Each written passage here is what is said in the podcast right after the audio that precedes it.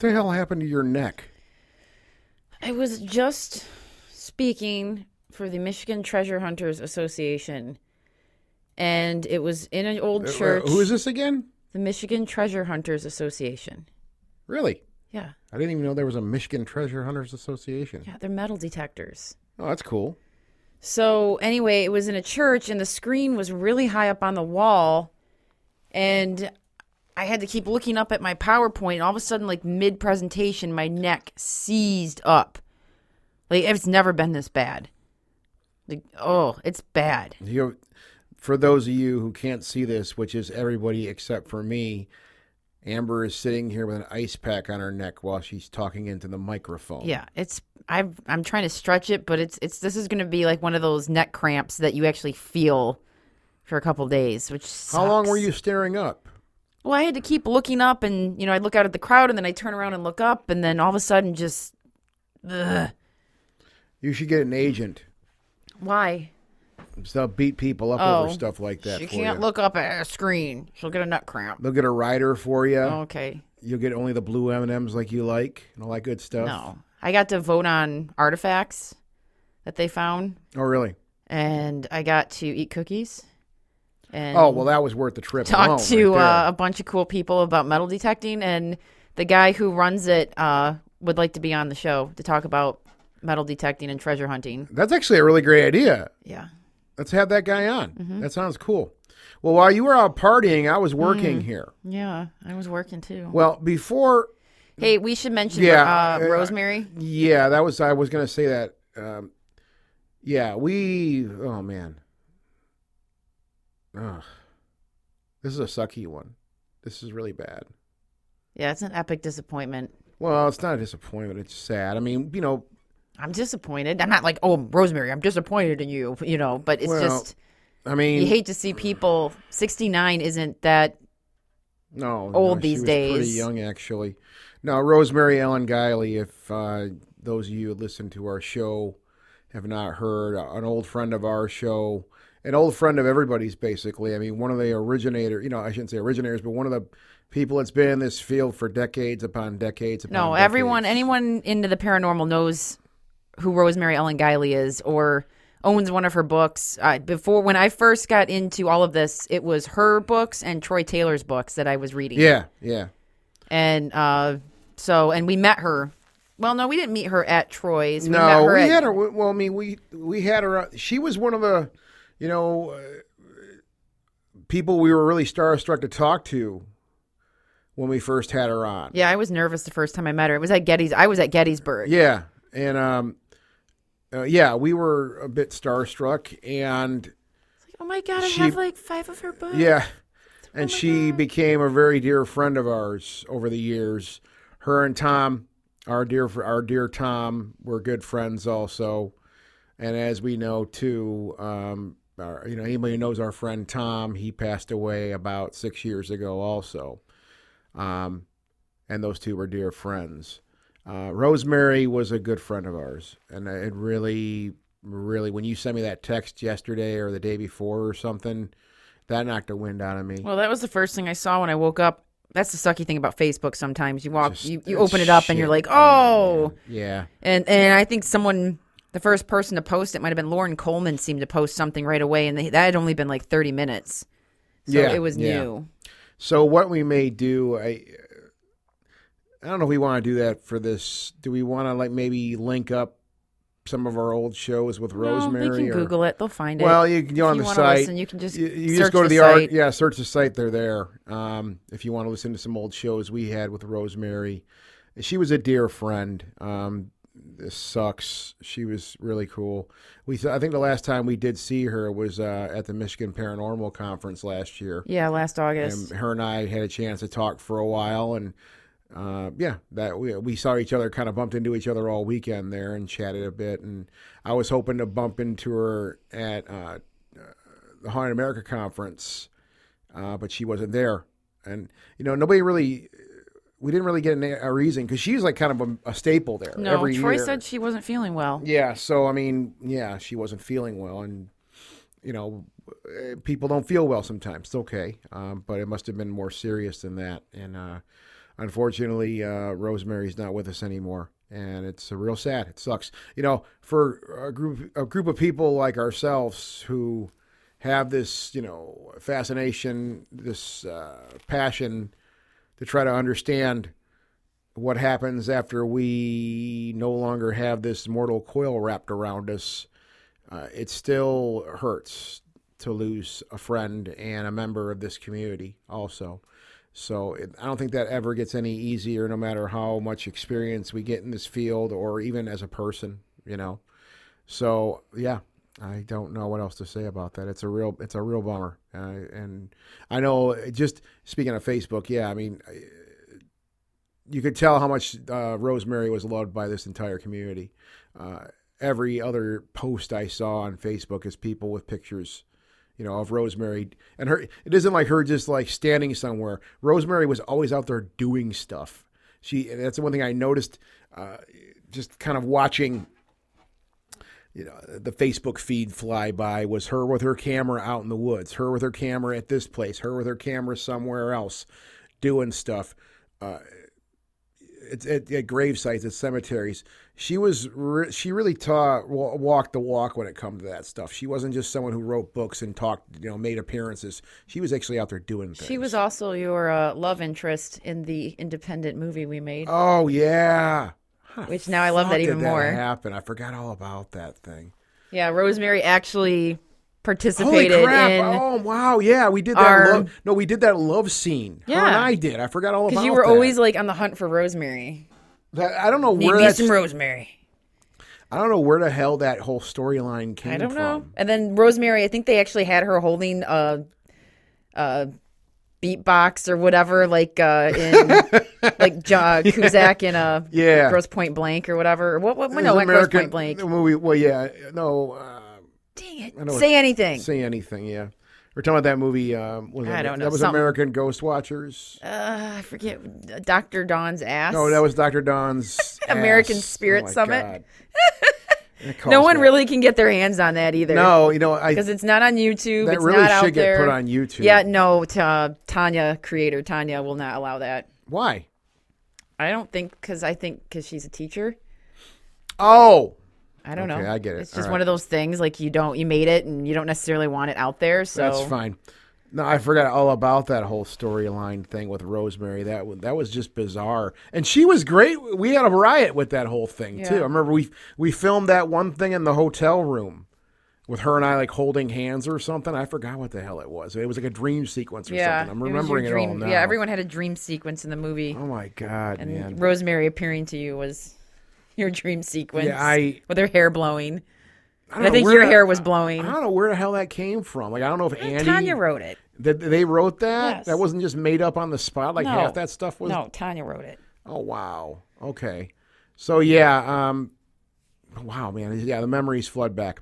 So yeah, it's it's a real bummer, and I know a lot of you guys out there are, are hurting, and we all miss Rosemary, and we're all gonna miss Rosemary forever.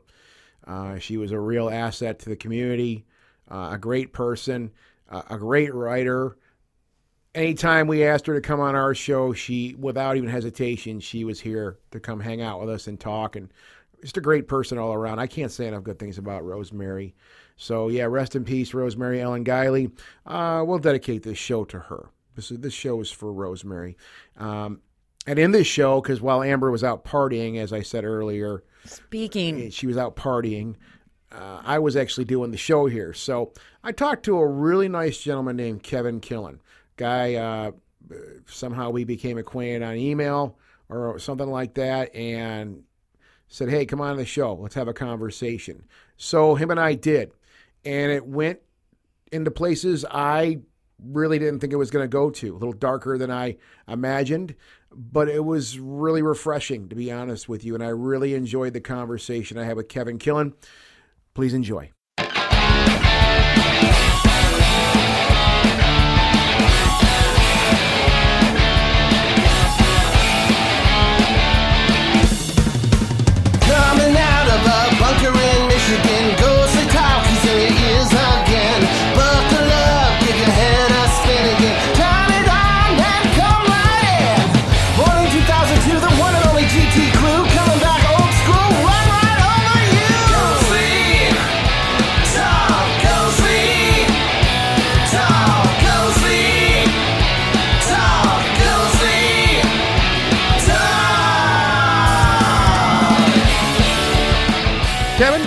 So much for uh, coming on here and having a conversation with us here on Ghostly Talk. How are you tonight, Kevin?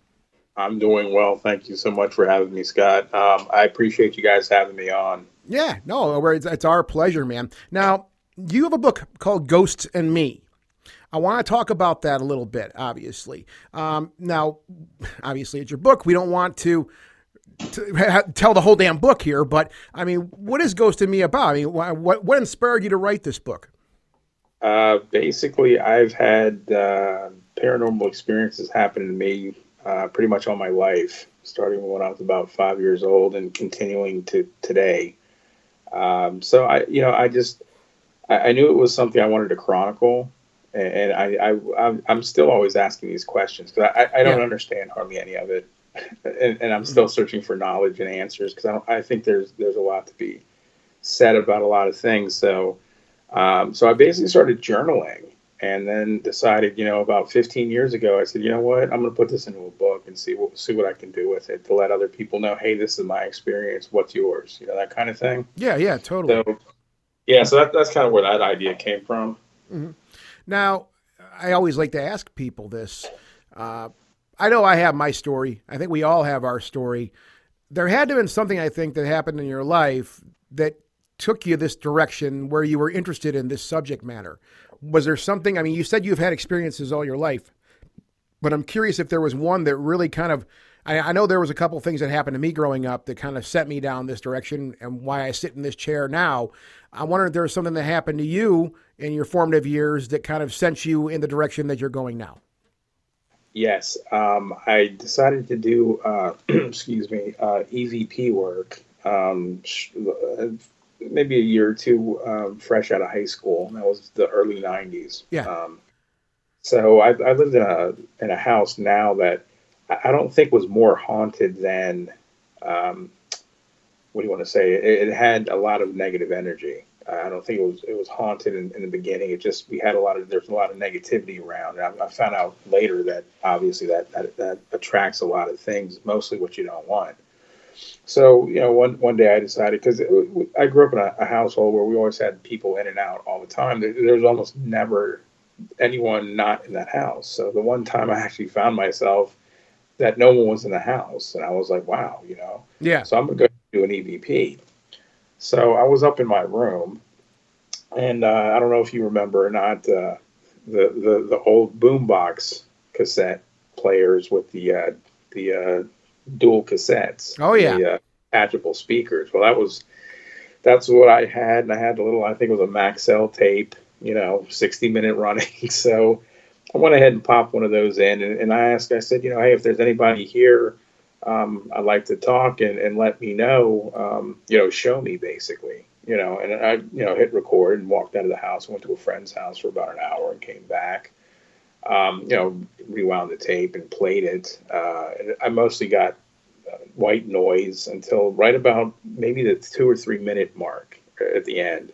Um, there was um, banging on top of the speakers, like somebody was hitting the machine, and I was like, "Holy crap!" You know, who's who's doing this? There's nobody in this house. Mm-hmm. And then I got some weird blips and bleeps, and I don't know what that was. And then at, at the very end, um, it was a very demonic sounding voice. It was actually if somebody had played it in super slow motion, said, I have shown you, ha ha. Whoa. And the tape ended. I fell out of the chair, scared to death, and pretty much ran out of the house with my heart beating about a mile a minute. And uh, that's kind of where it all started, where I was like, wait a minute. I know no one's in this house, so who talked to me? Yeah. Now, you said you left the recorder. You just set the recorder and let it run, and then you just kind of like left the recorder to, to record, correct? Yeah, yeah. And you're yeah, sure? I mean, now I, I hate to ask this question, but are you sure no one came in there and just messed with the, the recording device itself? I mean, are you are you? I mean, did you? I'm sure you checked that stuff out, correct?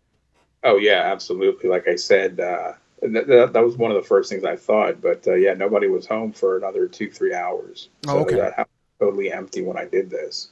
What do you think? I mean, open-ended question. Sorry to ask, but who do you think? What do you think that was? I mean, do you do you have uh, any, well, any type of origin you think of? Uh, really, I, I don't know. Like I said, I had there was a lot of negative energy in that house. Now that I think about it, and, and, and it's in the in, in the book where I describe that. Um, there, there was I had a lot of negativity. The house was a very sad house. The energy was very black um, due to a lot of things going on in, in the house, and including some of the stuff that I was doing. Uh, didn't help. Um, I was actually really big into the occult then and I was reading a lot of uh, just occult like material and, and, and things like that. And I, I didn't at the time I never realized you could actually open yourself up to things. Oh yeah. So I have no idea what that was, but it, it, it was. I would say, unless it was a jokester spirit, it had to have been something very negative. I often think about this idea of a house. I remember, well, it's it's one thing I told. I remember the first time, the first place, like first apartment I ever got. Right, uh, I, I had a buddy of mine who was interested in being my roommate, and me being the enterprising little businessman that I was when I was very young, I said, well, let's have a meeting and let's sit down here and we'll work all the numbers out and make sure you're comfortable with that and, you know, all that good stuff, right? And we, so we went through all the numbers, talked everything through. We were both comfortable with everything. But, and at the very end of it, I remember I said, and I don't know, this is why it made me think of this thing was at the end of the conversation I had with my friend, this is over 20 years ago. I said, look, man, I, I want us to be able to take care of the bills and make sure everything's good. But most of all, I want us to have a nice home together, right? We're, we're living together, you know, because we want to save money, but I want us to have a nice home, a nice environment. So, you know, that's a big thing for me. Now that can mean a lot of things. For me, it, it meant like, you know, I want us to have a nice, fun place to live where it's positive and there's no negativity uh, in the environment. You know, you can walk into places, and I know you probably have this perception too, Kevin. Uh, I've walked into people's houses, and uh, I may know them somewhat, or I may not know them that well. Uh, going there the first time, whatever it may be, and you walk into a house, and you can just, you know, sometimes it's a giveaway. I mean, if the place is a pigsty, that's not really a positive environment. you know what I mean? Right. Um, Absolutely. that's that's kind of a give giveaway. But there are places I've been to where they were not pigsties. They were very neat, clean places. But there was something that some type of gravity I felt when I wa- and I'm I'm as psychic as the microphone I'm talking in right now. But I mean, there are things I can feel, and um, I have walked into some houses and felt this type of gravity I'm talking about. Something that just doesn't feel right. It's off putting. And I think, you know, going back to the whole apartment thing I was talking about, uh, I think that's people make those environments sometimes. It isn't, I wouldn't always call it ethereal. You know, it wouldn't, it, it isn't always otherworldly, I think. I think it starts with people that are living. Uh, they're the ones that create those environments, and maybe that does get carried on into the afterlife or the ether or whatever you want to call it. Um, but I think it starts with people, though. You know what I'm saying? Yeah. Yeah. That, yeah. That totally makes sense. Yeah, it, it's um, I mean, it's just it's it's an environment people create. I don't know any other way to really say it. And you said that you at that time you were you were kind of you said this house itself had a it had a that darkness we're talking about that gravity I guess I want to call it right. Yes. Absolutely. It did. And it, and it was created. I mean, was I, I guess the question is. Uh, well, you said you were dabbling in the occult stuff at the time, which I agree that that they say that can open you up to things like that. Yes. So yeah, um, and also at the time, um, there was a lot of substance abuse issues with my family members. oh, Uh, so there was a lot of that, um, and, and again, that, that's where a lot of the negativity, because you know, a lot of the emotions growing up were negative, were, were mostly anger and sadness because of the substance abuse issues going on. So Yeah, yeah. I think eh, you hear the term people, you know, they're wrestling with demons. I, I hear that term a lot. Oh, You know, yeah. I know in the wrestling business, like we, we had we had we had a show about wrestling a few weeks ago, and but that's one of the things I learned from kind of studying for that was when they say the, the, the guy was wrestling with demons, that meant that they were having problems with drugs, right? Yeah. But it, it's it's topical too because I hear that more and more that the more um, things you put in your body, you know, bad stuff, drugs, alcohol, things like that, the more you do open yourself up to uh, these things, open yourself up to these negative spirits. But I, the question I have, though, Kevin, about that, it's something I've been trying to understand is how do you know it's a negative spirit? I mean, I mean, Is it a feeling? Is it something you see? Is it something you hear? How do you know it's a, how do you know it's negative? Yeah, well, that, that, that's that's actually a really good question because again, looking back on it now, um, whatever this was lasted me.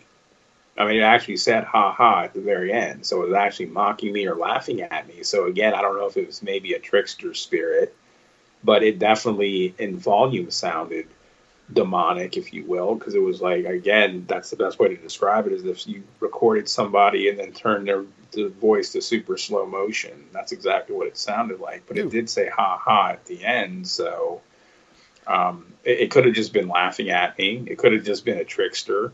Um, I, I don't know if it was demonic at all, but again, it was definitely it wasn't very nice. I, I can tell you that. Well, I mean, it sounds like you know what our perception of that would be is. I mean, and, and I'm not trying. I mean, I'm not trying to play devil's advocate, but what what our perception of that may be. I mean, what we've learned in our lives is, you know, something.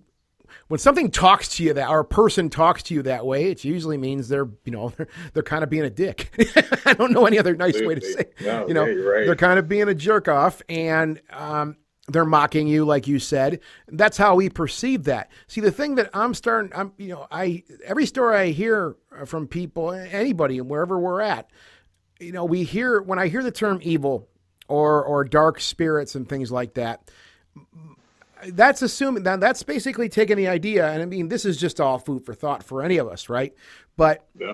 Um, that's assuming that's more or less saying that we take our consciousness over then i mean maybe now that can that's not quite that simple i don't think either. Maybe yeah you were you were a jerk off in life and you took your same your same crappy attitude into the afterlife assuming that that's what happens right? Maybe you were a really nice person uh, in in in this physical life we have in the in this realm uh, and then you come, then you die. You don't really understand where you're at, and you're on this other. Now you're in this other plane of existence that you don't understand. So you become frustrated and cranky. Then, right? I mean, it's not really that simple. Like you know, it, one for one or two for two. Uh, so my my thing is that's a, that, this whole idea to me tells me like that. And I'm not saying that none of this is biblical. We know that, right? But Yes. but none of but what this is saying is that we take our consciousness with us our our emotions our actions. I mean i know i'm kind of i'm i'm really jumping all over this but it makes me think about all these cool ideas like you know and i think that's a big question you know along you know along with the great question is of along with what happens after we die it, i think other questions under that would be well are we still the same person we were in this physical life when we move on to this next realm right this story you told me kind of hooks into that idea you know Yeah, that, that seems to be like I said, and, and again, this is one thing I, I tell people because again, and I, I stress this in the book and, and everything is that you know, dealing with this, it people I've been called everything, you know, crazy, no, you know, whatever, and that's fine. I, I'm okay with that. yeah But um, you know, that ties in with with, with this. But uh, you know, and I tried to tell people, I said nothing is proved. Everything is theory based here. So it's like I can't say, you know, that yeah, this is this, this is this. But the reason I bring that up is because the theory out there is is that you do keep your personality when you die, and I actually do believe that. yeah uh, Like I said, if you're an asshole in life, you're going to be an asshole in, in death. Yeah, and, exactly. and I, I've, there are spirits out there, you know, and, and I hate talking ill of the dead, and, and I hope he's going to be okay with it. My grandfather was an asshole in life. Thank God he's never come back and haunted me because Yeah. he would be an asshole to me because he was a really mean son of a bitch. Yeah, well, and and, uh, and that's fair though. I think too. I, I don't think it. You know, it- it- I think the thing with death, this idea of death, when when a, whether it's a family member or a friend or somebody we know passes away, right? Uh, and then this is just the reality of things. I mean, a lot of people don't want to hear that, but I, I, I just I look at it from this viewpoint. Not everybody that dies once they're dead were they an angel, or were they perfect, right? Right. Uh, I have one particular friend who, uh, you know, a, a very complicated relationship I had with with a friend of mine years ago who was killed in a bike wreck, and when we were at his wake, you know, all of us guys were hanging around. We were all friends that grew up together, and it was the first thing I said. I'm like, look, I love the guy. However, I'm not going to sit here and pretend like he was a saint now, or is he, or he's sainted now that he's dead. He had a lot of issues. He was dealing with a lot of demons. You know, right? Um, Right. he had a lot of problems, and him and I didn't see eye to eye on a lot of things. Doesn't mean I don't love him, but yeah, he was an asshole at times. you know, I don't think that that I I think more people should say stuff like that. I mean, you don't want to. I mean, I understand that you're, you're, there's a line you can cross. Like, let's be respectful, but I think you know people should be.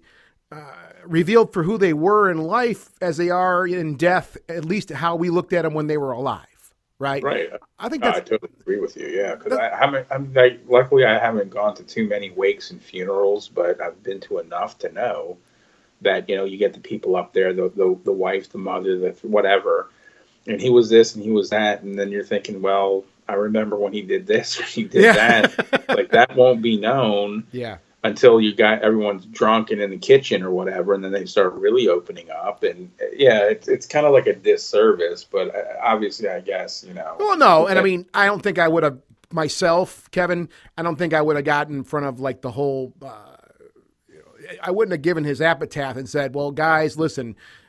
As I just said a minute ago, my buddy was good. He was a he was a dear friend of mine, but he had problems. Right? I mean, I wouldn't say that. Of course, I'd say you know he was a great guy. We all loved him. And Right. you say the Right, I, I get that. That's that's for the papers. you know, that's Yeah, that's for the papers. I get it. Uh, but yeah, there is the reality of that. Yeah, sometimes it does take a little liquid, a little lubrication, social lubrication for people to, you know, bring that stuff out. Uh, but I don't pretend anymore about that stuff. I mean, uh, I mean, there's, I think any relationship you have with any person, even if they weren't an asshole, right? Like you say, your grandfather was an asshole, right? And that, like I said, that's fair. I, I don't think any relationship you have that has any substance with a person is going to be perfect, whether it's an intimate relationship or Yes. or or a friend or or somebody you're working on. You know, you you you do, you do work with. I mean, you name it. I mean, anything you're putting passion into with other people, or just trying to you know maintain a relationship, it's going to have those problems. So when you come to the end of it, and one of one of you passes away, and then the other one's left there, they're the ones that are left to more or less write the history, right? Right. And I think a lot of people are too quick to say, "Oh my God, they were the most amazing person ever." Well, I'm sure they were because people really are amazing. I think most people do have a lot of great traits, and they're they're they're they're good at their core. But also, a lot of us have issues too. a lot of us are screwed up, right? And Yes. people should be i think people should be more honest about about the dead when it comes to that i don't think that's being disrespectful uh, I, again i think there's a certain line you can cross but i think saying look this person dealt with some stuff you know Yeah. uh, you know that, that that's Yeah, fair That, that, that is true, and and the, that I'm, I'm glad you, you brought that up because that that's one of the at the very end of the book is, is my current workplace. I'm actually a substance abuse abuse counselor, oh wow so I've had tons of experiences in the um, residential treatment facility I work in.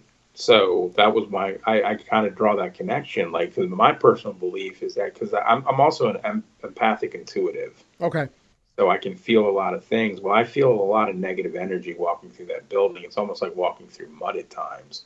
But that was my thing is that basically, is there a correlation between the weakened spirit and what goes on here? yeah And that's one of the connections that I did make because, again, trying to understand uh, some of the things that have gone on at work and still continue to go on at, at work. And I believe that, that that happens because of a lot of stuff that, because a lot of these people's backstories are horrible. So they bring a lot of this energy with them. And then, of course, when you pass, you know, if, if your essence is staying there, then this is what's going to happen. So, Yeah, you know, I I I, I agree with you on that. Uh, like we said before, I think this weakened state that your spirit or whatever you want to call it gets put into as a result of narcotic abuse or alcohol abuse. Um, I believe, I really do believe that something that we don't really understand happens to a person, right? Um, and I also think too that a person can go just beyond redemption to a certain point, not just from a you know a personality standpoint, but I think that some people, you know, now and I, you may disagree with me uh, on this. I, I think certain addicts, um, and I've seen this personally from from people around me, they've gone so far as far as their addiction's concerned, they're so far gone that there's just no coming back. It seems like. Um, and I mean, I don't mean, I mean, yeah, I think the drug, whatever drug is in their veins, has taken hold. But I think something has more or less crushed their soul too. Like they don't even know anything else but that lifestyle. Just, Right. just, just chasing the dragon or whatever you want to. I don't mean to be cliche, Oh, yeah. but you know, um, just living that lifestyle, chasing the high. What and that, that and that doesn't just go for drug abuse. I mean, that's gambling. I mean, anything that's too much of anything, we know that it's bad for you, right? Um, right.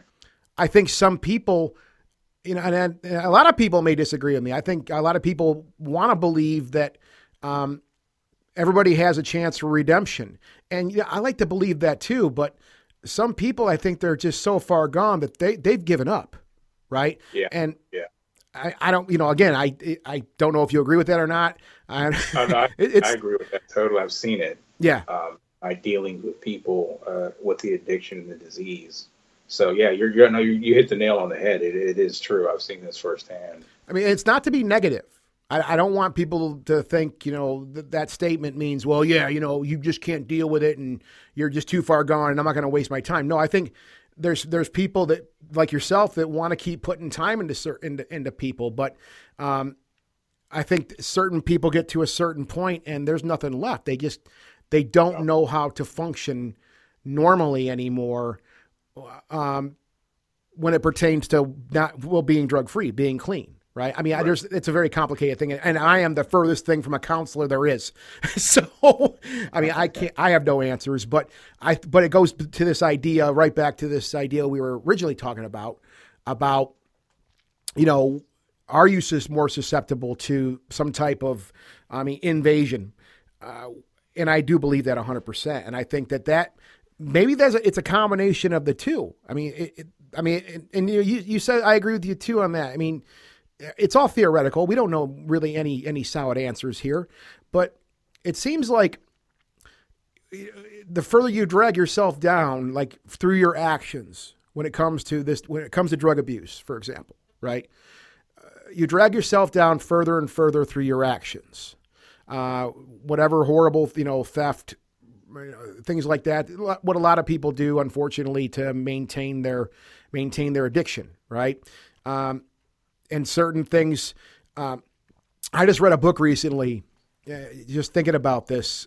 Uh, from a band I really like, uh, and it was uh, these guys in this band they all dealt with heroin. Uh, they were they had problems with heroin, right? And the drummer of the band, a very profound thing he said because he was in the in the heat of addiction, right? And and he was like he was bare, basically he was at the bottom. He was hitting bottom, and he told a story earlier in the book about how he got into music was because his dad would play. You know, he, his dad had this old record player in the garage, and he would play records out there, and his dad would let him play records, and that's what got him into music. So he loved that record player. It's what it was his gateway into music, and that's why he became a musician, right? And mm-hmm. he was in the heat of addiction and he drove by his parents' house when they were both at work and he was going to go in the garage and steal the record player to, to pawn it to get money for drugs.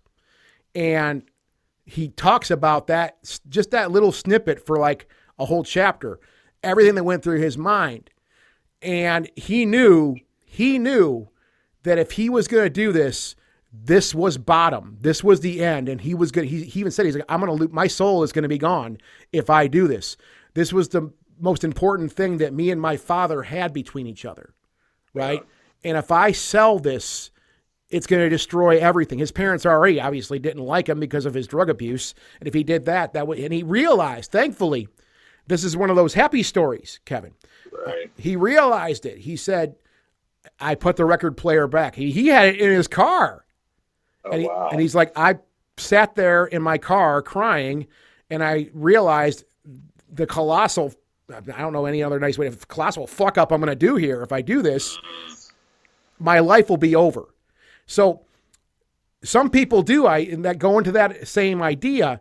Some people do recognize right. and say, right. And, and, and that's interesting that you brought that up because uh, there's obviously a you know many many uh, you know rock stars that have succumbed to this disease and and honestly, one of my favorite bands. Uh, I don't know if you can go on if we can say that or not. That's I don't I don't need to say the name if I can't. That's fine.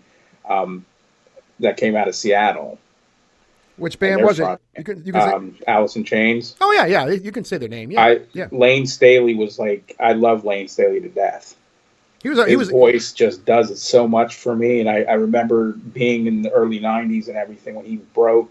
He was singing to me and that kind of thing. Yeah. I love Alice in Chains. Yeah. but his his story at the end was just I've seen it in the job that I do now, but it was the same with him as no one could reach him. He was just done. He was and gone. then when he finally succumbed to it, they said like his his skin was green and he just that was it. He just gave up. I mean, there's nothing anyone could do for him, and that was such a shame because you know I, I deal with that all the time. I've seen people in the same same thing where we think we're trying to help them as well as we can, but maybe they're just gone already. Well, yeah. I mean, that's that, that's a very hard uh, moral predicament. I, I imagine you, you you'd be in with that because you know. I, I, I, you know, I know you want to help people. I know anybody who works in counseling like this wants to help people.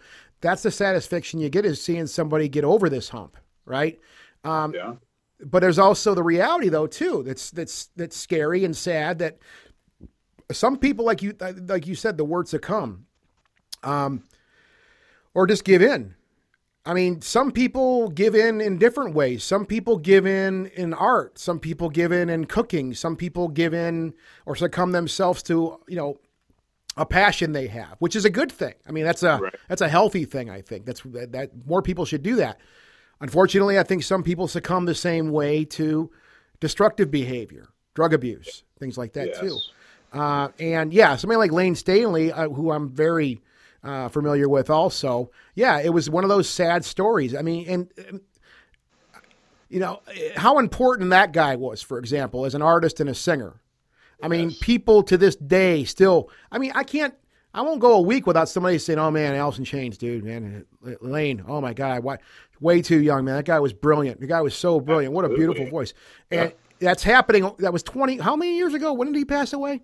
Uh, he passed away, I think, 2000 or 2001. So we're pushing two decades. Yeah. And Yeah. people are still. I mean, I, young people, older people. I mean, anybody I know across all walks of life, people love that band, and it really was because he and the guy did have a voice. And I mean, cliche to say too, it's it's a shame that it was wasted on destructive behavior like that. But he succumbed Yeah. to it. You know, I mean, you know, it was, it was a shame because you know the, the, they're they're um, when I was a uh, DJ in college, we got dirt sent to us as a promotional item, yeah, and it was in a bag of dirt, and I was somewhat familiar with them at the time, and that and then I found out later that that whole album was about everyone's heroin addiction. oh And the really? band. They all, yeah, they all had the heroin addiction, and they all wrote about it, and that's the album Dirt, and that's my favorite, one of my favorite albums. I love that album. Yeah, So it's just amazing that from '92 until when he succumbed to it, it, it he couldn't get over it. yeah. You know, No, and it's sad. It really is sad to see that. But I mean, I, it- yeah, I mean, it, again, it sound. I know it sounds kind of dark. It's very dark to say that, but I mean, some people, I don't think they want to. I don't. They don't want help. I mean, I, Right, I, again, I right. don't. I'm, I'm really coming off dark here. I know, uh, but I've seen this personally, and it's scary and it's upsetting. And, and I've I've shed tears over this stuff where it's like, man, come on, dude. I mean, we're here to help you. We're here to back you up. Let's get you the help you need. I mean, maybe we can't give you everything you need, but we can find people. We can get you where you need. And they, no, no, I, this is it, man. This is what I want. And I don't want anything else, man. I, you know, and I think that, that obviously, which I don't, I don't want to dig that deep, but that goes deeper than just wanting to get high. There's other things happening there with a person. right, Um, right, absolutely. So, I mean, but yeah, sorry, we went dark on that. I didn't mean to. no, that, no, that's like I said. Unfortunately, like I said, there's a direct. I, I believe there's a direct correlation between all of this. Absolutely. Yeah. you know so I mean- no, it's actually good that we did go that way 'cause like i said i i see this all the time and, and you know unfortunately with being an intuitive empath i've actually called people's deaths at work and i kind of i not intentionally but just you know mentioning somebody and then finding out they died Yeah. i do that a lot and that's unfortunately, that's something I, I, I it, it, it is, this is a gift, and I finally look at it as such. But that's when it's like really hard because people will look at me like, "How the hell do you know?" And I was like, "I don't know. It just pops in my head. I can't tell you. There's no formula for this. It just happens." But Yeah. it happens quite a lot, and people are kind of like really freaked out at work sometimes about that. Yeah. Why do we think though, as far as you know, I mean, on this idea of of substance abuse or alcohol abuse, I, you know, to get mechanical about it or try to get mechanical about it for a second. What what do you think can?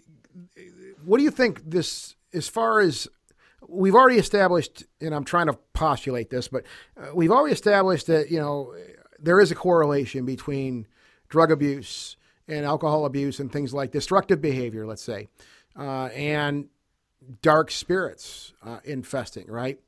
Mechanically, though, how do we? I mean, and we may not be able to explain either one, either between the two of us, we may not even be able to explain this, but it has me thinking like physically, how does that happen? I don't know any nice way. I, I don't know any eloquent way to say it, really. I mean, like, there has to be something that triggers this. Some okay, let's just say this for a second. You're a spirit. You're a, you're a, you're a celestial body or whatever. I'm not a celestial body. You're a you're, you're a spirit body. You're an entity, whatever you want to call it. And you, you- I mean, some beacon pops up. I, I mean, uh, your pager goes off. You're, you get a phone. I mean, I don't know. I mean, I don't. I, I mean, I'm wondering. I mean, how this attraction is recognized by something on the other side. You follow what I'm saying? Yeah, yeah, I, I see what you're saying. Um, for my my my experiences, and, and, and this is again, I, I- again, I'm taking this from from what others have have told told me or on other shows or other books or things like that. And again, everything's theory based, but it does make sense to me. Um, and, and and my own thing is is that for me, for instance, I you know, you know those little roadside motels with the little flashing neon sign saying vacancy. Yeah, yeah. So for me, when when a spirit recognizes, oh, he can hear and see me, so I'm going to talk to him, or I'm going to try and get get him to notice me. That's kind of like the way I feel is that I'm like this big beacon of light. Like they can say they they sense that, but what with the dark ones, it's kind of there's so many levels of negativity and they talk about the lower vibration and, and vibrate things like that. And I think that's kind of what it is. It's, it's almost like, uh, gosh, I don't know. I, I, I get the image in my head of like, you know, you go into a shop and they got the little bell on top of the door that rings when you hit it to let people know you're in here. Yeah. So I, I kind of think that when that happens, it, they, th th there's something in the universe that senses that, that they can sense that. And they're like, oh, okay. So he, he you know, this person screwed up. So I'm going to make a beeline for them to see what we can do. Yeah. No, and that makes sense. You know, and that happens in life too. That's I mean, and you mentioned like trickster spirits and stuff like that. I mean, it isn't much different if you think about it in real life. I mean, I know I've uh, met people that were very susceptible to suggestion. They could be manipulated very easy. I mean, obviously, that's not what I have an interest in people for. that's not what I do. But I've met people, and I just just you know my senses and being around for a few years and knowing people, um, I could tell that they could be they could be manipulated. That somebody could just walk them down a bad path for whatever horrible reasons they have. Right. Yeah. So I mean, it's intention. This this idea of intention, um, an evil, a dark spirit we're talking about, right? Right. So, and I've been I've been on this idea. Uh, we t- I talked about this. We talked about this last week, I think. This idea of intention uh, as a, as a driving, you know, as a, as an engine for these activities. Obviously, intention kind of uh, drives everything. And that's kind of what makes everything kind of happen is intention. And you have dark spirits out there, and you know, along with your with your idea, which makes perfect sense. Um, I mean, what are they? I mean, I guess for me, what's the end game here? What what are they getting out of this?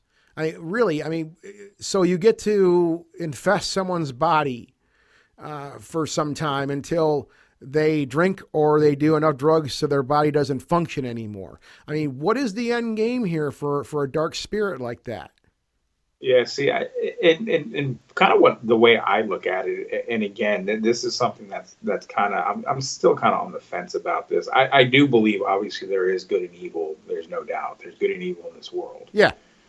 So my thing is this: is that you know I've actually talked to people who are uh, self uh, I don't know I wouldn't say self-proclaimed, but they they've studied demonology, things like that, and there's all sorts of levels of demon. Okay. Um, now, see, I'm a little, I'm on the fence with that. I, I'm not really sure because in, in my mind, I'm, and I'm not a very religious person, but I, I'm thinking that, that that's, you know, the thing with, with, with a, a Catholicism kind of thing. And, and, Okay. and every religion has these. Yeah. Um, but there is evil spirits out there. So if you talk to some people, some people will say, well, this is a lower level demon that's trying to raise up in the underworld or whatever. So this is what they're doing. Now, that kind of makes sense to me because if you think about it, like you said, I've seen people's behaviors change like overnight almost because it's like whether it's drug induced or not, and you're like, what? How the hell did that happen? Yeah. So I, I think honestly, and th- that there is something, and, and and again, I'm I'm I'm still on the fence about um, demons, but I do think there are evil spirits and dark spirits within us all the time. Yeah. So in my mind, I'm thinking, I'm kind of thinking that's kind of how it is. It's like a lower level one, trying to get uh, move up the ladder, so to speak. Oh God! So they're worse than scene kids, basically. That's what the that's what they're, they're like. Scene kids. They're they're trying to move Yeah. themselves up in the ranks of the scene. Yeah, they're a clique. exactly. And, and and I know some parapsychologists will say the same thing, and I've actually heard them talk about the levels of you know demons and everything, and, and that's kind of where they go. Is like I said, you have a lower level vibrational demon, Yeah. and that's what they'll do. So kind of like that makes them go up, like up the corporate ladder of you know Yeah. demonic things, but that's kind of where they start. And to me, it, it kind of makes sense. But again, th- there's something there that there has to be some sort of end game. Yeah.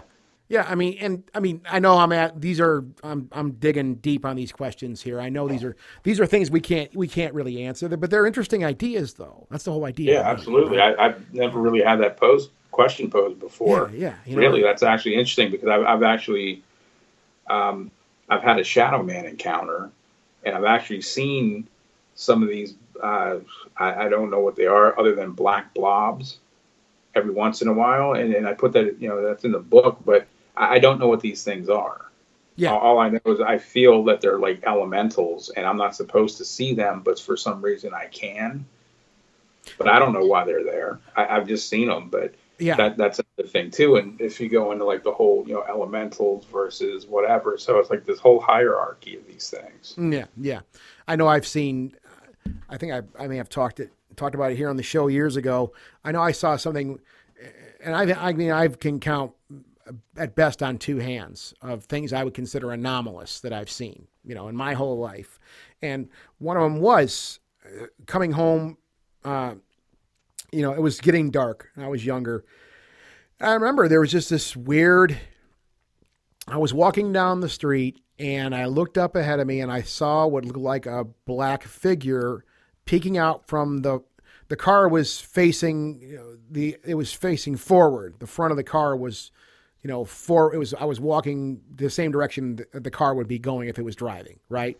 And so I, what I saw ahead of me was obviously the back of the car and something was just a black shape was as it was just peeking around the the car, the front of the car, lean like it would have been like kneeling down or almost laying down and peeking around, looking at me.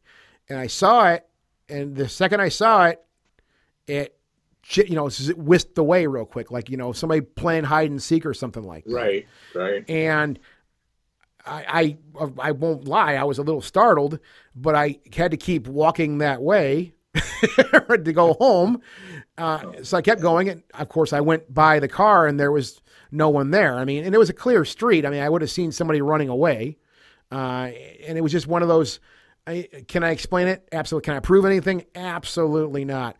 But it's something that I've heard that same story, you know, in different. Uh, you know painted a different color from a lot of people, like something just Yes. these black things that are kind of looking around corners at you, and you catch them every once in a while, and um, uh, d- dare I say, a bit freaky. Oh yeah. Oh yes, definitely very freaky. I'm yeah. sorry that th- that's one of those things. I mean, we're taught in this field. I think the people who are taught the right way are the ones like, yeah, you, you, I think you're allowed to get a little. You're allowed to be scared. I think you're allowed to have some kind of fear, but I think you should also have the strong, the strong idea and understanding that, um, you know, be more afraid of the living than the dead. Yeah, that's funny. I, I, I told somebody that the other day. yeah, it's true. It's true. I said we need to be more afraid of the living than the dead. I Absolutely, but I think there's yeah, there's these dark energies, these dark spirits we're talking about that I'm that I'm acknowledging more and more. I mean, I spent a lot of years really being just kind of flat on any type of belief. Like, okay, look, man, I'm I'm a piece of dirt that's evolved into something better than that, and when I'm dead, I'm going to end up being in the dirt again. And I went like that for a while, but you know, the more I I riff on this and understand things, yeah, I, there are there are I think there's other things out there that we just can't un- we can't understand them. Maybe at this point, I, I've been using uh, somebody, and I keep saying this to our listeners. Uh, a force of nature. Somebody said this to us not too a while ago, and they're like, "Yeah, you know, all this stuff is a force of nature that we just don't understand yet. We're trying to understand." And I really think that's an interesting uh, way to look at, it. like, you know, there could be other forces of nature that we just don't understand yet. Uh, it's just our brains can't deal with that. So, Yeah. I mean, uh, yeah, it's free. Of course, it's freaky because it's unknown. You don't get it, right? So it's of course it's going to scare you. Now, speaking of these, these uh, you know, we were talking about attachments and dark spirits. Y- You've had a couple of these. You've experienced a couple of these yourself, right, Kevin? Yes. Yes. Well, you said one good and and one not so good. So Yes. I- I'm a big fan of starting with good news. so why don't we start with that? Okay, sure. Um, when I was in Pennsylvania, um, I lived with my girlfriend who was who's, who's a witch, or Okay. who was a witch. Sorry, she's my ex girlfriend, but she's Yeah. we were we were together in Pennsylvania. Um, or I'm sorry, I, I apologize. Let me go back to that. Um, I'm sorry, we were in, in another part of Virginia at the time. Okay. Sorry, was, I was in Western Virginia at the time. So, uh, you know, I, I would take these showers, you know, just like normal showers in the morning before I go to work and everything. And, you know, I started noticing a lot of like this cold blast of air. I thought, okay, well, maybe the window's open or the curtains open. Never really thought too much about it. As the time went on, it, it, the, it, the air would swirl around me. And I knew that wasn't normal because it didn't do that. That wasn't supposed, but it, it swirled around me and I could feel it like, Yeah. what you know what the hell is this you know jesus this is first of all it made me cold in a hot shower but it was also like what the hell's car- it was like caressing your body and i was like really freaked out like what is this Yeah. so i told my girlfriend about it and she's also a psychic and she was like you know that's the woman that's in this house because we had a couple spirits in the house and her name was um elizabeth. And i was like well why the hell did she join me in the shower? Can't she just like give me an evp or something? And she was like no she said she she said that i remind her of her husband and she's from like the pioneer times here. Okay. and i was like okay so that's interesting. I said so what do i do? I, i'm i'm getting tired of getting like you know i mean she's basically sexually assaulting me Mhm. in the shower. Yeah. what do i do here? And she was like well you, you just basically have to tell her said hey look let's not you know please don't join me anymore. You're scaring me. And Mhm. just tell her just talk to her. She can hear you. And i was like okay. So i did. And and, and that stopped at that time. And then she she'd communicate other ways but she stopped being in the shower once i told her not to do that. Okay. so that was an interesting one. Now- that was actually yeah. like i said that was the good one Now, now that, but that kind of goes back to what we were talking about though before. It's kind of interesting to hear. This is a different take on it. Uh, this idea of personality, taking it with you when you when you leave the physical existence. yeah This person obviously had listened to you. They processed that information and said, "Oh, well, Kevin doesn't like that. Bummer, but I'm going to leave him alone now." you know. So yeah, she actually respected my wishes, and I, I've never, Uh, unfortunately, she went away, so um, I hope she's wherever she is. She's in a, in a good place, but she didn't follow us or anything when we moved. But she she kind of stayed there when we left. But that was kind of it for her. Okay. Now, all right. Unfortunately, what's the not so good one? Okay, so same girlfriend. I was in Pennsylvania, fresh out of college, um, and we had a, a mutually good friend um, who was dating another guy at the time who was a total skeptic of the paranormal, and, and that's fine, you know. So we decided to have a channeling session one night, and because he, you know, he didn't believe anything, and he was just like, yeah, this and that, and we, you know, we were trying to, uh, unfortunately, convince him of, of some of the things that that we had gone through that was proving it to us, you know, because we were all pretty much skeptics at one time, and then all these things happened. But he was a staunch skeptic. He was like, "That's bullshit." Whatever. Yeah. so we decided to do a channeling session. So we gathered around the table, and my girlfriend at the time was the the channeler, and um, about halfway through, as we were going through and saying things in our mind's eye, we saw this really evil whatever. I mean, this thing had like the horns coming out of the head. It had like this weird looking face. It, it was just evil. You could just sense that it was evil. So we all saw this at the same time, and we all jumped and like kind of like like that broke the circle. Like we all like jumped and like you know that was it. And he left, and the, you know, the skeptic was just like, we were like, "What'd you see?" And he was just like, "I'm, I'm not. I, I got to go." And he left, and we were like, "What the hell?" So we all compared notes after he left, and he, we all saw the same thing. So we knew he saw the same thing, Yeah. whatever it was.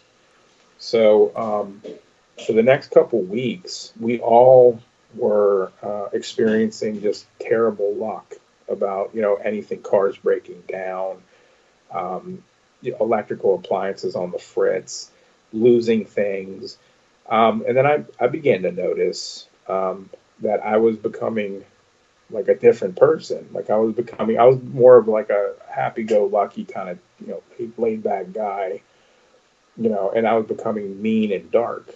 Like I was, I was isolating myself from people. I didn't want to talk to my friends.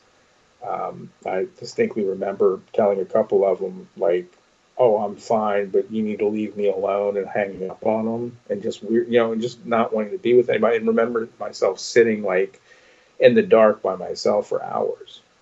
Okay. So I was like, something's not right here. And it was weird because I could feel like it was almost like I was trapped in my head because I, I knew this wasn't right, but something was going on. hmm So I told my girlfriend, I said, look, I don't know what the hell we did, but this, whatever this thing was, I think it's affecting all of us. And it really was because the, the skeptic and, and our friend, they broke up um, after a few, few weeks and things were like really going bad for him. So she was like, you know, she's like, something's here. I didn't close the circle because we broke it. We let him in. Ah, Yeah. yeah. Right. And so this attachment that we all suffered.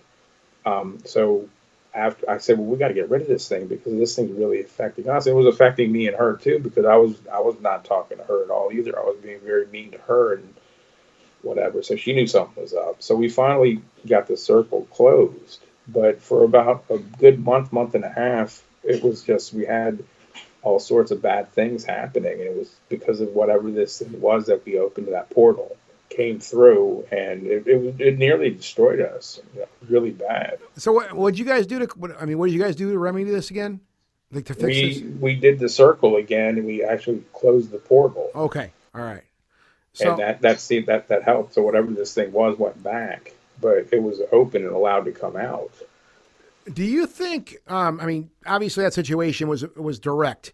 I mean, there was intention there, uh, and something came through. uh, do you think things like that can happen though, where these attachments can, I guess, can can I mean, something can attach itself to you? Well, we've already talked about you know uh, destructive behavior, right? Um, but what about maybe things that maybe just a weakened state of mind, just maybe from from a natural mental disorder that people have, a chemical imbalance, right? Or Yes. dep- well, depression is, you know, I mean, I depression is a Yes. chemical imbalance also. I mean, because you know, I think some people, um, I I think some people would have problems, the same type of problems with these things. And it, it's out of their control. Like they have no control over their the chemical problems they have with their brain, right? Right. So I'm wondering if things could happen to people like that. Yeah, they can be put in these situations without any real intent.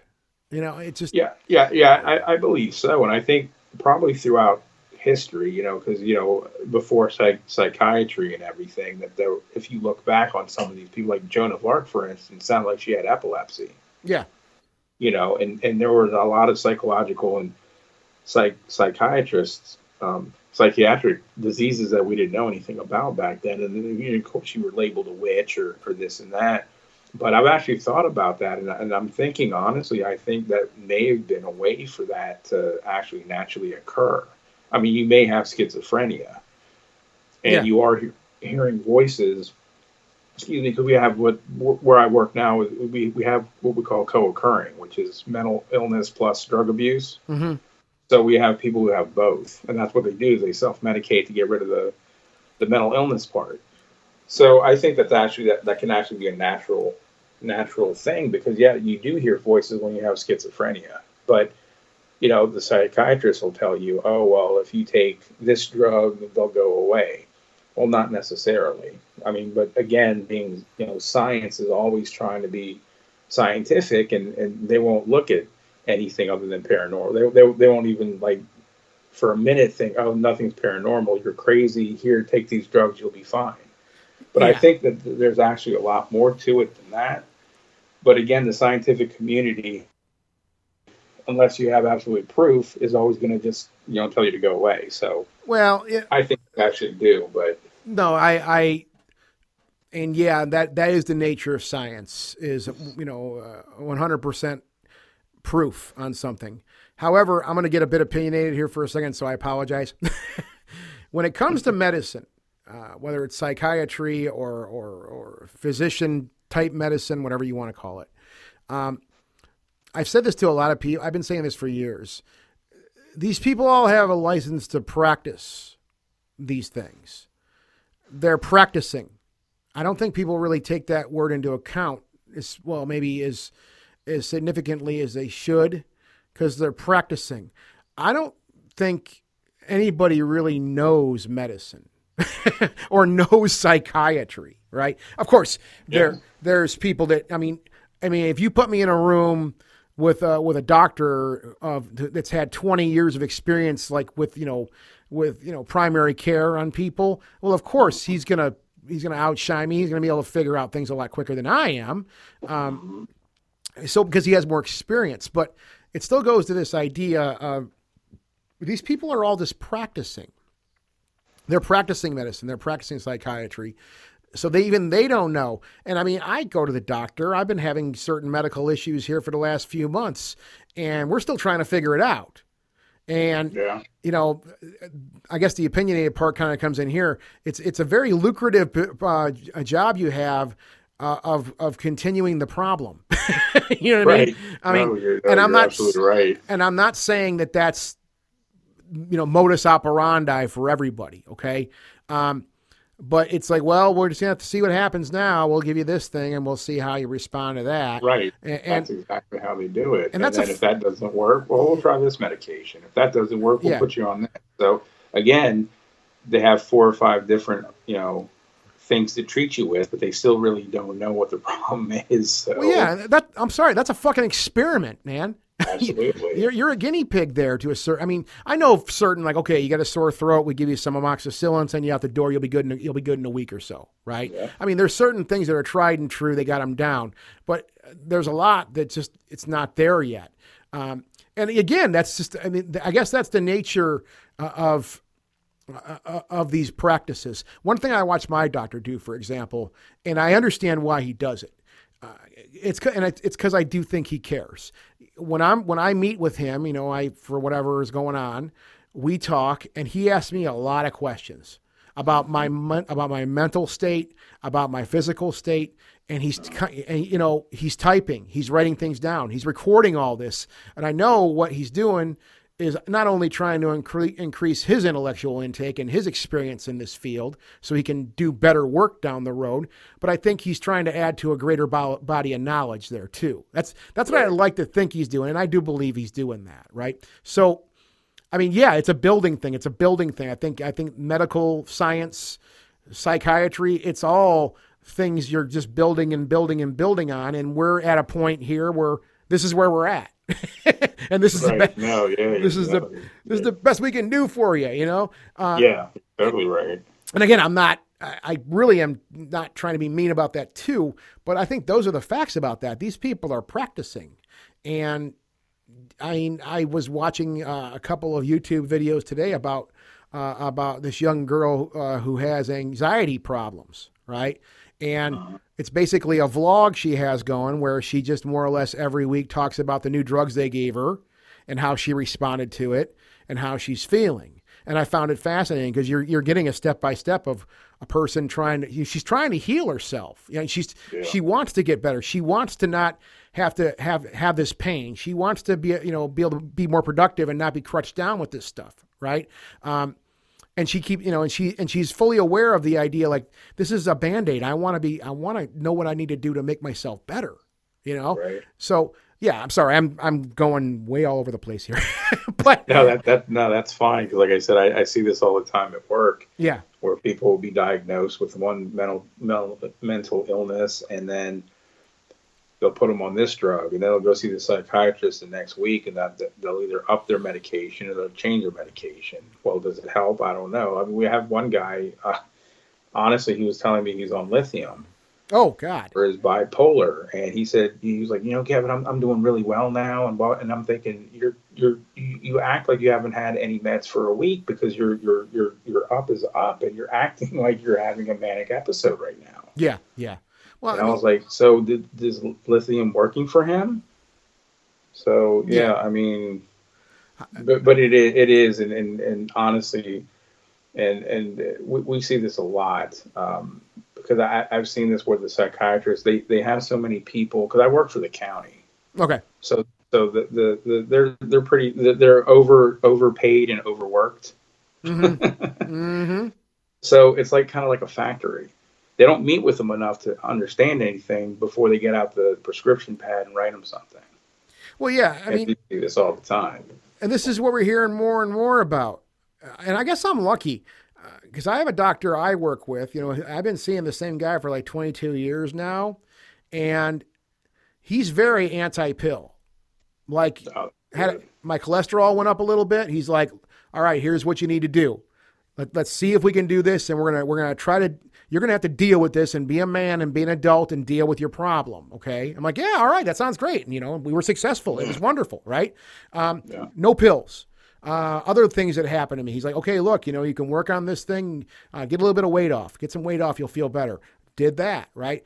Dealt with the problem, not just band aid the problem and mask it and numb yourself to it. And that's what drugs do, I think. And, you know, I know some people need them. I mean, I, I, I want to look at both sides of this thing and be fair. Some people genuinely need the need medication to improve their quality of life, make them make them you know make them more healthy, I guess, whatever it may be, mentally at least. Um, but I think a lot of things, yeah, this idea of just throwing a pill down someone's throat, you know, because they stubbed their toe or something, right? I mean, Yes. It's for the birds, I think, and I think I think you're right. Uh, uh, you know, the pharmaceutical industry, you know, joined with the medical industry. Uh, it's very cookie cutter. It's very rubber stamp. It's very factory like, like you said. I don't think people are thinking anymore. I mean, I, again, I guess I'm lucky. I, I have a doctor that, that he always appears to me like he's trying to learn all the time about yeah, things. that's that's the best kind. Yeah. You know, and that goes into like holistic medicine and things like that, homeopathic remedies. Yeah, You know, I've, I've actually used things like that, and it, things have actually helped, like essential oils and such. Mhm. I've actually used that for certain things, and it actually does help. really. But you know, I, I mean, again, you can't like like I, I just recently had a, a heart attack. Oh God. Yeah, about a month and a half ago. So I'm on five different pills now. Oh no. But I have to because I have a stent in, and that the one pill that is outrageously priced opens keeps the stent open for me. oh wow. But if I if I had a had my druthers, I wouldn't take any of these things. but I have to because I've got the, the blood pressure meds and things like that. But they told me the same thing: you lose some weight and this will go down and this and that. Yeah. So Yeah. Well, I mean, and don't they give you they give you uh, antidepressants too after something like that too, don't they? uh, actually, they didn't for me. Oh, okay. I actually could have used it the first couple weeks because I was actually feeling a little depressed, but I got over that. I'm fine now. Yeah, good. Yeah. But for the first couple weeks, I, but but it was funny because I, I noticed what I was going through. Yeah. And I was like, you know, but I but I realized I, I'm I'm I'm the kind of person that'll be like, I'm a realist. I'm like, okay, this has to be this way. So, you know, I, I didn't die, so I'm still here. Yeah. So let's get over this and move on. So yeah, yeah, exactly. I was able to do that. But yeah, I was yeah for a while there. I, they they they really should have. I was actually gonna go try and go see a psychologist or something because Yeah. I was having some issues struggling with the the total life change. Well, yeah, that's a huge thing that happened to a person. I mean, Yeah. no, no doubt. It's you know, it's and it's you know, it's a scary thing that happens to a person. So I, you know, depression I think would be a normal side effect from something like that once you come out the other end of it. I know, I, I mean, I've talked about, I may have mentioned it here on this show, but I've been dealing with some issues with anxiety recently. In the last few months, I've had some problems, and I mean, literally, all I've been doing, Kevin, has been just wrecking my brain trying to find ways um, to solve the problem, right? Um, I I've never asked. Me and my doctor have talked about it a bunch of times, and it's like, and I we've both agreed, and I've said right out the gate, I'm like, I want to beat this thing. I don't want to dope up. Let's beat Yeah. this thing. I can I can make this thing. I can figure this thing out, and um, you know, I can I can move on from here without you know take, take having to take narcotics or something like that. Which he's like, well, if you need them, we can work with you. But I mean, this is this is great. Work on it this way. So I've been, you know, every day, now, which which is ironic with with anxiety. I'm sure you know that you can actually give yourself more anxiety by trying to solve the problem of anxiety. So it's a it's a horrible, ugly round robin. So you have to, I mean, like for example, with me, one thing I just learned recently was okay. You're going to have these tremors that happen to you. Like that's what I have. Is I, I have I have a tremor in my temple that I feel every once in a while, mm. and it's for the last couple of months here, I've been like trying to find ways to solve the problem. So I've been feverishly trying to battle this thing, fight it and battle it, right? And I recently just literally I read I read this uh, very recently, uh, and I was like, okay, acknowledge that it's there, and quit trying to fight it because it's stressing you out even more now. I'm like, it's true, it's true, man. So now that I, I noticed and I've noticed the difference where I'm like, okay, I'm just gonna this is a part of who I am now, and you're gonna work with it and just kind of maybe see if you can kind of just shed it off after time, right? Instead of finding trying to find ways to fight it mentally, like I'm not gonna get stressed out. I'm not gonna stress. As I'm I'm literally clenching my fist right now as I say that, right? Um, you're stressing yourself by not trying to be stressed out. So I mean, but it goes back to this idea of trying to do things holistically, right? Um, Right. I think in your situation, yeah, I mean, you're going to have to have some type of medication. It's a serious bodily thing that happened to you, but yeah, there's a lot of things that, um, you know, you can you can like my dad, for example, he he had his heart attack. Uh, he had a heart attack uh, about that had been about 15 years ago, and he's since then turned into Mr. Zen Buddhist man now, walking around the house. It's hilarious. he's before he was the you know the old school factory guy, and you know now he's Mr. Zen Buddha who's happy all the time, which is, you know, okay. but that's what's keeping him healthy, though. I understand. Right. Yeah, and, and that's the thing that I tell people all the time because I, I was a smoker for 22 years. Yeah. So I quit. Uh, my thing was caffeine and nicotine. Those are my two drugs. And I quit both of them cold turkey immediately after having my heart attack. And I tell people I'm not going to be a nicotine uh, Nazi. So if you want to smoke, that's fine. I'm not going to tell you not to Yeah.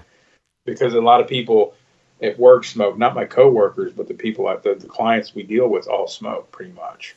Yeah. So, and and I'm not going to do that, but it, but it, yeah, it, it's one of those things where I, I won't be the Zen Buddhist, but it's like, yeah, you know, eating healthy and cutting out nicotine and caffeine every day. Yeah. It's a, it's a big thing. Uh, I don't think a lot of people, you know, but when you, that's the thing, what you, you mentioned that with people who are recovering addicts. Um, Yeah, that's that's the one thing they can do that's acceptable. yeah, Yeah, I find yeah, that exactly. I've always And found nicotine that is still a drug. yeah, it's still a drug, and caffeine's still a drug, As right? caffeine, yes, you can have the caffeine and nicotine because they justify it by it's not crack. Yeah, yeah. Um, and I've always thought I've always found that idea to be kind of funny because yeah, uh, especially caffeine and nicotine um, that are as addicting as anything else is. I mean, we have an entire country that's that's hooked on both of those substances. Yes, Uh, exactly. that's killing people in record numbers. And I can't say that I'm perfect by any means, uh, uh, but it's very real. It, it's very real, and it's it's it's out there. So, but you know, Kevin, I have to say thank you. Uh, I did not expect us to, to take on these the subjects we took on tonight. It was I was very very different. Thank you though. I mean, it was very refreshing to talk to you. I really appreciate you taking the time to chat with us. Hey, not a problem. I enjoyed this. This was a great talk. Yeah, let's do it again for sure, Kevin. I mean, I'd love to. Yeah, I'd Yeah, love to have Kevin definitely. on. Have it. I mean, uh, yeah, see how you're doing. I'd like just, if anything, see how you're doing because I mean, I, with the heart attack thing, uh, that, that's serious stuff. that's no yeah, joke. Yeah, you know, it, it was. Uh, it, it really was. I had the Widowmaker, which I should have died, and I did not. Oh, so man. that's one thing that the doctor was telling me is like, you know, Kevin, you shouldn't be here, but you are. So it's your prerogative to change your lifestyle if you want to keep going, and I have. So Do you believe that? I, I don't know what you think about this, but do you believe that all kind of went down that way for a reason? Uh, yeah, and it was, it's actually I just found this out recently, and and this kind of gives me a little bit of chills because I don't know how to deal with it. Is is my Kindle book came out the same night as my heart attack. Oh wow. I didn't know that until about a week ago. My the paperback or the the, the hardcover, the paperback came out the 24th of June, but the Kindle version came out the night I had my heart attack, and I didn't even know that. But Yeah. I think honestly, yeah, I'm, I'm the I'm the kind of person that everything happens for a reason. So I needed to get healthy, and and unfortunately, it took having this to do that. But I I you know Yeah. Well, Kevin, I survived. So Yeah, no. And here's the thing. Bottom line, I wish you the best of luck with that. Um, thank you. seriously, that's it. They, I mean that. That's that's a hard thing to have happen to anybody. And um, you know, yeah, it's it's a. You, I know.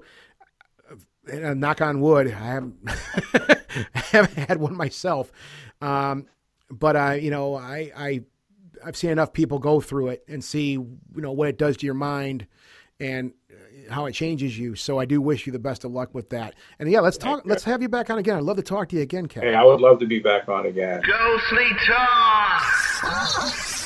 Version 3.0.